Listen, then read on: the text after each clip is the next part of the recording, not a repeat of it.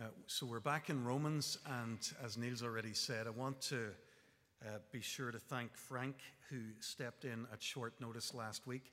We plan our preaching, it's, it's never less than a month in advance. Quite often, it's months in advance. So, whenever a preacher gets three or four days' notice because somebody's ill, that's, that's a moment. I, I always feel the discomfort of that, but Frank, being Frank, just stepped in and did a great job. So we're grateful to Frank. He, he dealt with the first 11 verses of chapter 5 for us. Whenever you're in a long book like Romans, uh, and particularly when there's a, a rich and a complex argument being developed, it's important to keep reminding yourself of the journey so far. So I want to keep trying to do that for a few moments every time I'm preaching for you in this letter to Romans. In this letter, Paul explains and defends the gospel to a Christian community that he did not found. Paul did not found the church in Rome. He'd neither founded it nor visited it. He's introducing himself, therefore, to these believers in Rome with a view to enlisting them. He wants them to be supporters of his next evangelistic campaign in the Western Mediterranean. Paul wants to visit Rome and use it as a springboard for a missionary endeavor to Spain. And to accomplish this purpose, he, he writes this carefully argued letter, which is all about the gospel. In the opening verses, he introduces himself as an apostle set apart for the gospel. He announces his plans to bring that good news or that gospel to Rome he, does that in the early verses of chapter 1. He tells his readers why he's so committed to the gospel, chapter 1, because it's the power of God that brings salvation to everyone who believes. And why does the gospel have such power? Because, Paul explains, it reveals God's justifying activity. And all who respond to that activity in faith become just before God. Chapter 1, verse 17.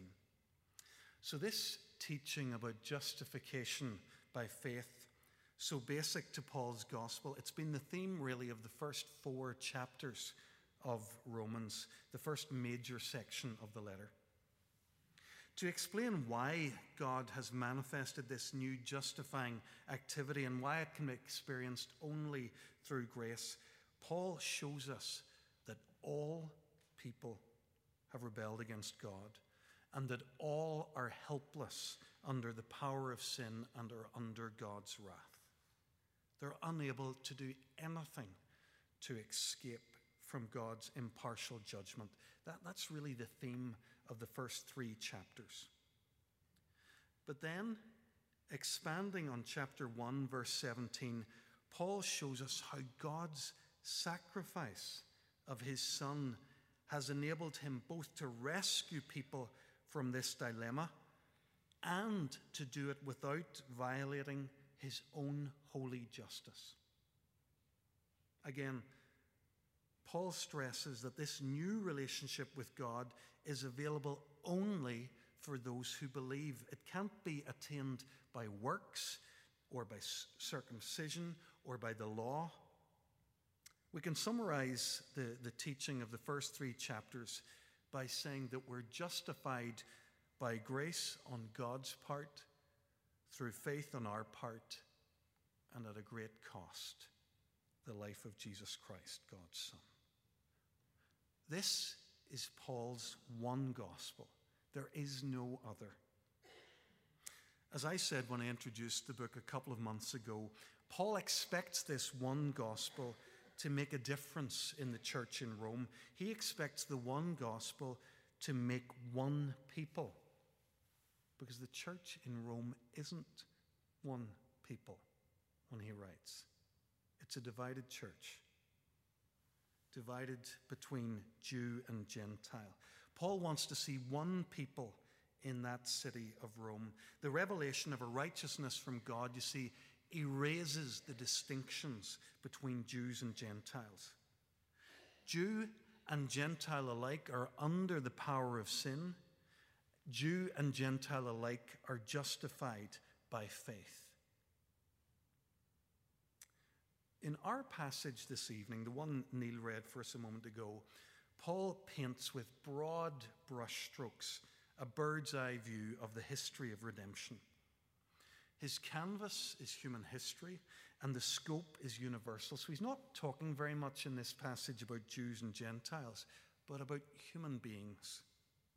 All people, Paul says, stand in relationship to one of two men whose actions determine the entire destiny of all who belong to them. Either one belongs to Adam and is under the sentence of death because of his sin or disobedience, or one belongs to Christ and is assured of eternal life because of his righteousness or his obedience. The actions of Adam and Christ are similar in that they're both representative, they have representative significance, but they're dissimilar because they're not equal in power. Christ's act is able completely to overcome the effects of Adam's. Anyone who receives the gift that God offers in Christ finds security and joy, knowing that the reign of sin and death has been completely and finally overcome by the reign of grace, righteousness, and eternal life.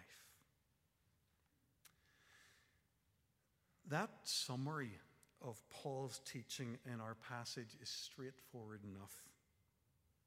What is less straightforward is Paul's teaching in this passage. I don't know if you got that as we read it. Perhaps you noticed how difficult Paul's argument is at times. The argument of the paragraph proceeds in, a disjointed kind of a way. So Paul begins chapter 12, or sorry, chapter 5, 12a, verse 12a, with a comparison, just as, but he doesn't complete his comparison.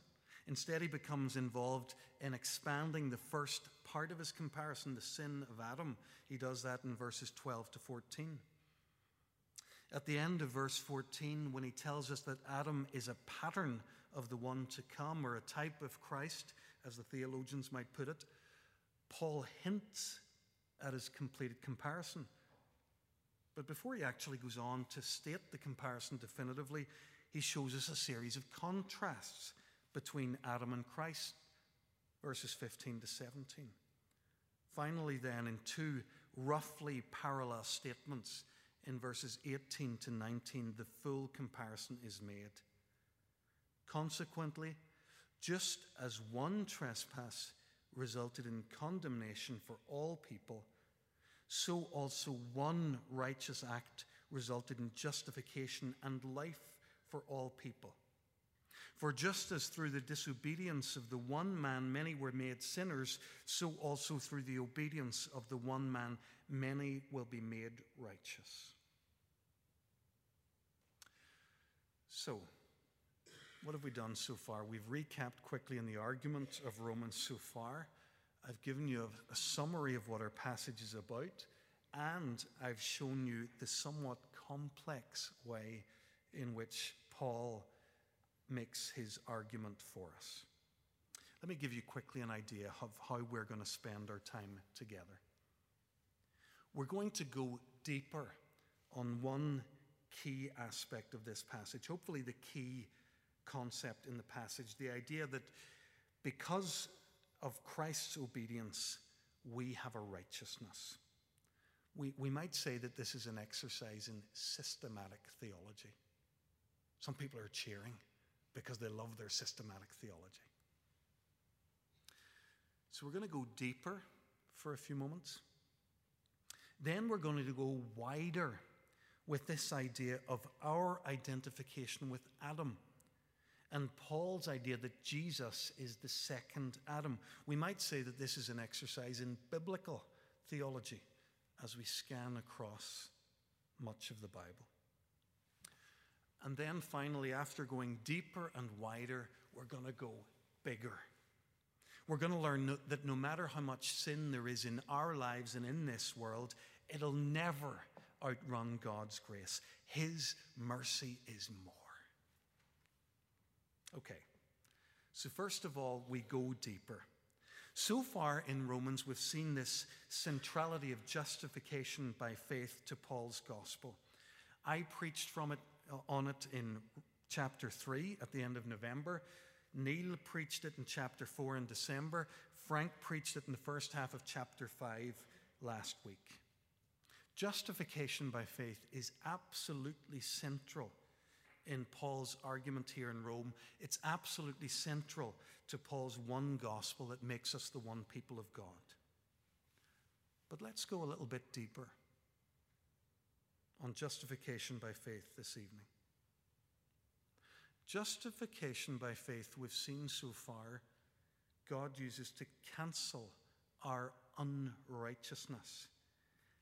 That is, it takes away something that's negative. Perhaps that's the main way in which you think about it.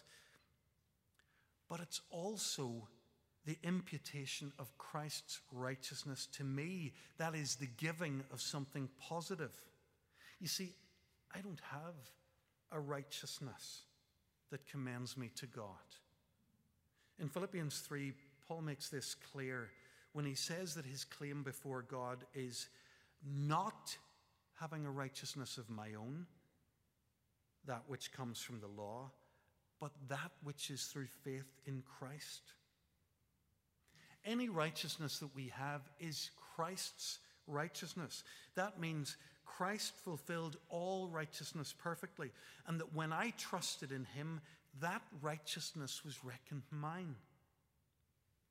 I was counted righteous. God looked at Christ's perfect righteousness and declared me to be righteous with the righteousness of Christ. Whenever Paul started preaching like this, it naturally raised a question for people. Isn't that abominable? For a God who calls himself a righteous judge to justify ungodly people, how can that be righteous? How can that be just? Isn't that abominable? No, says Paul, for two reasons. First of all, the death of Christ paid the debt for our unrighteousness. Because of his death, we are not any longer unrighteous. But secondly, the obedience of Christ provided a righteousness for us, the righteousness that we need to be justified in God's court. You see, God's demands for us to enter into eternal life with Him are not only that our unrighteousness be cancelled that we reach some sort of a, a neutral standing with Him. This, but, but that a perfect righteousness be given to us and be established for us. The suffering and death of Jesus Christ is the basis for both. That's what I want you to see here this evening. That's what I mean by going deeper. Christ's suffering is the suffering that our unrighteousness deserved. He was wounded for our transgressions, He was crushed for our iniquities. That much we know, I think. But His suffering and death is also the climax and the completion of the obedience that becomes the basis for our justification. He was obedient to the point of death, even death on a cross. And his death is the pinnacle of his obedience. This is what Paul means when he says in our passage, verse 19, through the obedience of the one man, many will be made righteous. When John Piper writes on the subject of imputation, he talks about how Christ's death became the basis for our pardon and our perfection. God made him who had no sin to be sin for us, so that in him we might become the righteousness of God. 2 Corinthians 5.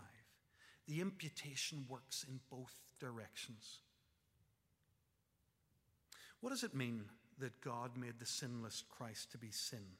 It means that our sin was imputed to him, and he becomes our pardon. What does it mean that we who are sinners be- become the righteousness of God in Christ? It means similarly that Christ's righteousness is imputed to us, and thus he becomes our perfection. Isn't that just glorious? Don't you just want to celebrate Jesus who loved you and died for you? He's not only won our pardon, but He's provided our perfection. Let's love Him and admire Him and treasure Him and trust Him for all that He's done for us on the cross. So we've gone deeper this evening in this passage as we've seen Paul describe the work of Jesus Christ in terms of imputation, the imputation of our sin onto Jesus and of Jesus' righteousness onto us. But there's more to be said about what Paul's done here. And to leave it would be to miss a, a wonderful aspect of Paul's method, the way in which he talks about Christ's work. He talks about Jesus as the new Adam. As well as going deeper, we're going to go wider. If we step back now and zoom back from this passage, place it into its full biblical context, we get a wonderful picture of how Christ's work of imputation is going to lead to our transformation. I want to think about this with you for a couple of moments. Ever since Adam and Eve fell from grace, God has, as it were, been searching for his man in the world. Someone after his own heart, someone whom he could entrust with the power that he had always intended human beings to have over creation. That's what he wanted for Adam. That's what he wanted for humanity to bring order and harmony and beauty into the world, to restrain and defeat the powers of darkness and chaos that threatened to return the world to its pre created state. There were some promising candidates along the way. The, the meandering history of the Old Testament introduces us to some of them, but none of them finally proved up to the task somehow, and, and you'll know this if you've ever tried reading God's Word, it's, it's long and it's frustrating to read through that whole Old Testament, but somehow the waiting is part of the point. The long years and centuries of waiting, they, they enhance the grandeur of the answer when it finally comes. When Jesus Christ is born in Bethlehem, when he walks the roads and the fields of Galilee, God finally has his man in the world. Think for a moment about Jesus' miracles. Mostly we think of them the wrong way, I think. They are theologically significant in ways that are often lost on us. You see, they're not impressive tricks to try and persuade skeptical cynics to believe in him. They're signs to point to who he are, who he is. There's signs that tell us here at last is God's man in the world, someone to whom God can entrust power. Jesus walked on lakes and he calmed storms. He subdued water. What do you know about water in the Bible? Water is the symbol of chaos and destruction, the primordial symbol of chaos and destruction. And that's why, in his vision of the new heavens and the new earth, Revelation 21, John tells us that there was no longer any sea. Jesus Christ has power over the waters, over the sea. Jesus produces bread from stone. He feeds the hungry with meager resources. Miracles that remind us that our God is a God not of, of, of want, but a God of plenty. He heals the sick because our God's stronger than illness. He raises the dead to demonstrate that our God has power even over the grave. As he walked on our earth, Jesus Christ used his power to do what God himself would do. That's all he was doing. He was being God. He was doing the things that God would do if he walked among us because he was God walking among us. It's as if God couldn't entrust that kind of a power to any human being because they would abuse it. For the most part, for all of us, power corrupts. But for Jesus Christ, power was his birthright. He used it for God's glory. We've seen here in our passage this evening that Paul is comfortable comparing Jesus somehow to Adam. If it were the only passage in God's Word where Paul did that, we might make less of it, but it's not. In 1 Corinthians 15, where he's talking about the resurrection from the dead, he says, For as in Adam all die, so in Christ all will be made alive. When Paul describes Jesus in Colossians 1 as the image of the invisible God, the firstborn over all creation, he's telling us that for him, Jesus is the second Adam, but the one who perfectly reflects the image of God. He's the one who does what Adam was intended to do. So Jesus Christ is for us a picture of perfect divinity. He shows us what God is like. We know that but he's also a picture of perfect humanity. He shows us what God always intended a human being to be. He's a man, fully human in every way. Now, here's where this gets interesting for us. Christians, followers of Jesus Christ, indwelt by his Spirit, are those who are in Christ. We're called to grow in his likeness. Paul will tell us later in Romans chapter 8 that we are predestined to be conformed to the image of his Son. And 1 Corinthians 15, he'll say it even more clearly. Just as we have borne the image of the earthly man, that is Adam, so we shall bear the image of the heavenly man, that is Jesus. Where the first Adam failed, the second Adam succeeded. Where the first Adam failed to bring the image of God to bear on the world, Jesus Christ did. And Jesus longs now for that image to be restored in us, those who trust in him. Do you see now how this imputation leads to transformation? Because the forgiveness of sins, the resurrection, the gift and the Spirit are all now freely available in Christ. Those who become followers of Christ are meant to be transformed into his image with ever increasing glory which comes from the Lord who is the Spirit 2 Corinthians 3:18 Folks, Christians aren't just saved, they're transformed. They're not just indebted to Jesus, they're becoming like Jesus. In Romans, we're thinking about the one gospel that creates one people. The purpose of the gospel then is not just to save a few people for heaven, it's to create a new kind of person ready to dwell in the new heavens and the new earth. The promise given in the New Testament isn't that we're going to be whisked away to some kind of ghostly paradise. leaving this world behind.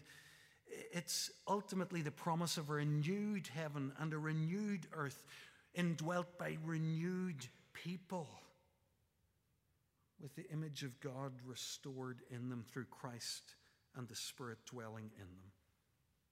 C.S. Lewis once put it like this God became man to turn creatures into sons, not simply to produce better men of the old kind, but to produce a new kind of man. Here at Hamilton Road, we say that our purpose is to make faithful followers of Jesus Christ.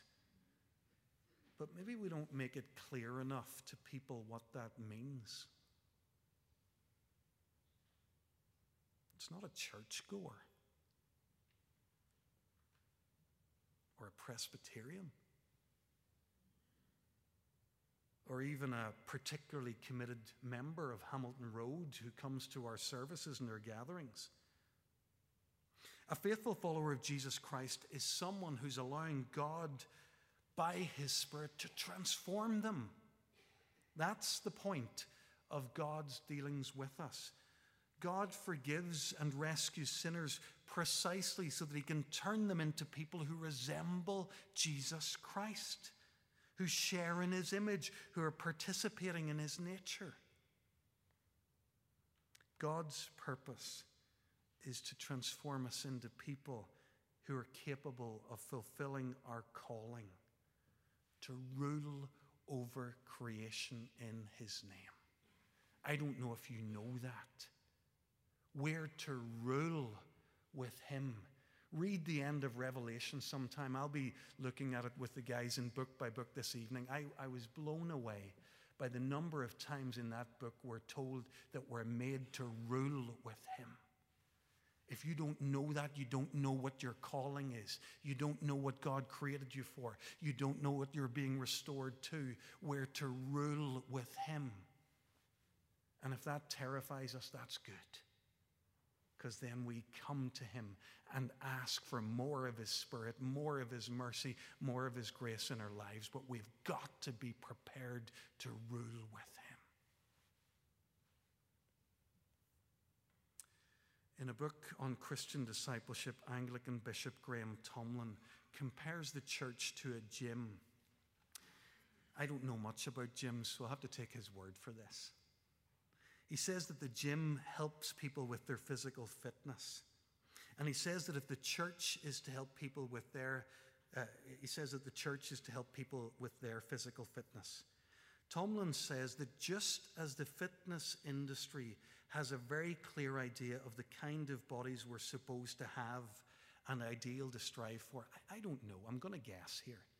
I guess that if you go to a gym website or go into a gym, there are posters of fit looking people. Is that right? Is that, is that how gyms work? You, the idea is that you look at the poster and you go, one day I will look like that. If I get, get on the treadmill, if I lift the weights, one day I will look like that. I think that's how it's supposed to work. So if you want to operate a gym, you've got to show people what it is that they're working towards. Tomlin's point he says that just as the fitness industry has a very clear idea of the kind of bodies we're supposed to have, an ideal to strive for, Christians have or should have a very clear idea of spiritual perfection, spiritual fitness. To be spiritually fit is to be like Jesus. It means to become more fully human and to become more like God. Can you hold those things together? If you're becoming more like Jesus, you're becoming more fully human and at the same time more fully God. That's our theology. That's our call.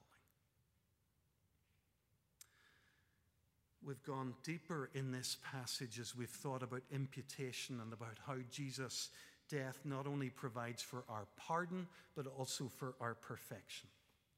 We've gone wider in this passage, and we've seen how Jesus, the second Adam, succeeded where the first Adam failed, and he's restoring the image of God in humanity as he puts his own spirit into us, those who've trusted in him. For a last couple of moments only, I want us to go bigger. To see that God's grace is bigger. Look at the closing verses of the chapter. The law was brought in so that the trespass might increase, but where sin increased, grace increased all the more. So that just as sin reigned in death, so also grace might reign through righteousness to bring eternal life through Jesus Christ our Lord. Paul hasn't been talking very much about law in this chapter 5 here, but let's notice his earlier reference in this passage. He says, verse 13, sin was in the world before the law was given. Then he tells us, verse 20, the law was brought in so that the trespass might increase. It's not an easy argument, but it goes something like this Adam introduced sin and gave its power, gave it power in the world. And the giving of the law, when it finally came through Moses, hasn't improved that situation. In fact, it's made things worse. Because with the law in place, human sin is now deliberate rebellion against the revealed, detailed will of God. As Paul says, when the law is in place, the trespass increases, sin increases, sin is getting bigger.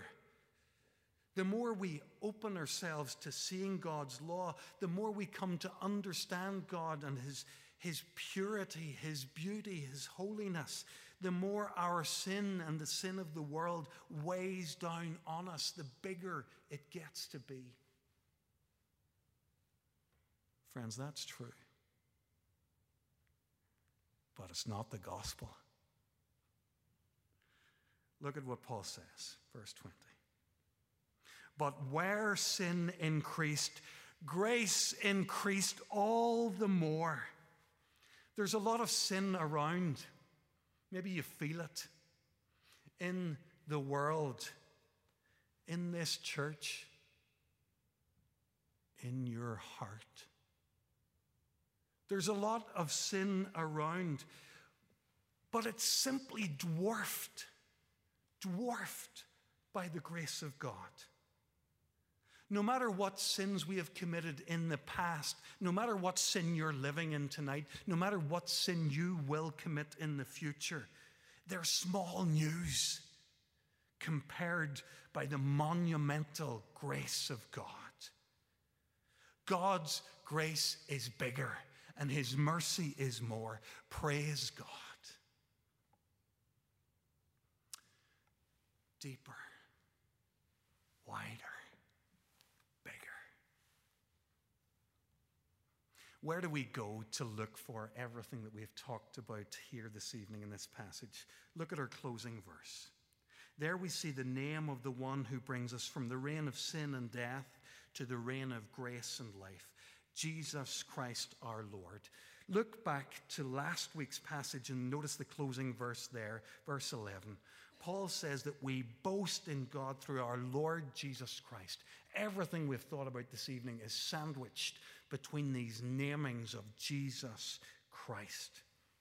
Every benefit that God wants to share with us is only in Jesus Christ our Lord.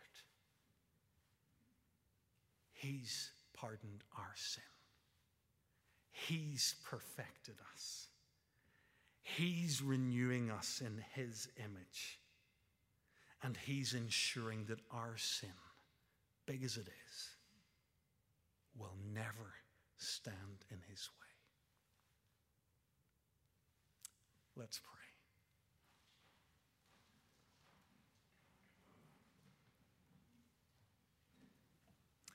Father God, we thank you for all these blessings of the gospel that are piling up as we read our way through this wonderful book of Romans. Thank you that Jesus' death won our pardon. It took our sin out of the equation. But thank you, Lord, that it also won our perfection. That his righteousness was given to us. When you look on us, we are every bit as beautiful to you as your son. We don't believe that. We can't hardly believe that. Lord, we ask your help to believe it. Help us to understand this evening how beautiful we are in your eyes because of Jesus.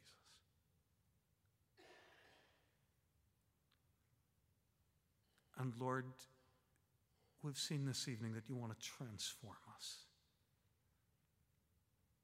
You want to renew the image that's been broken, that's been tarnished, that's hidden away. You want to restore us. You want to renew your image in us. You want to, to put us before a watching world so that people can see Jesus.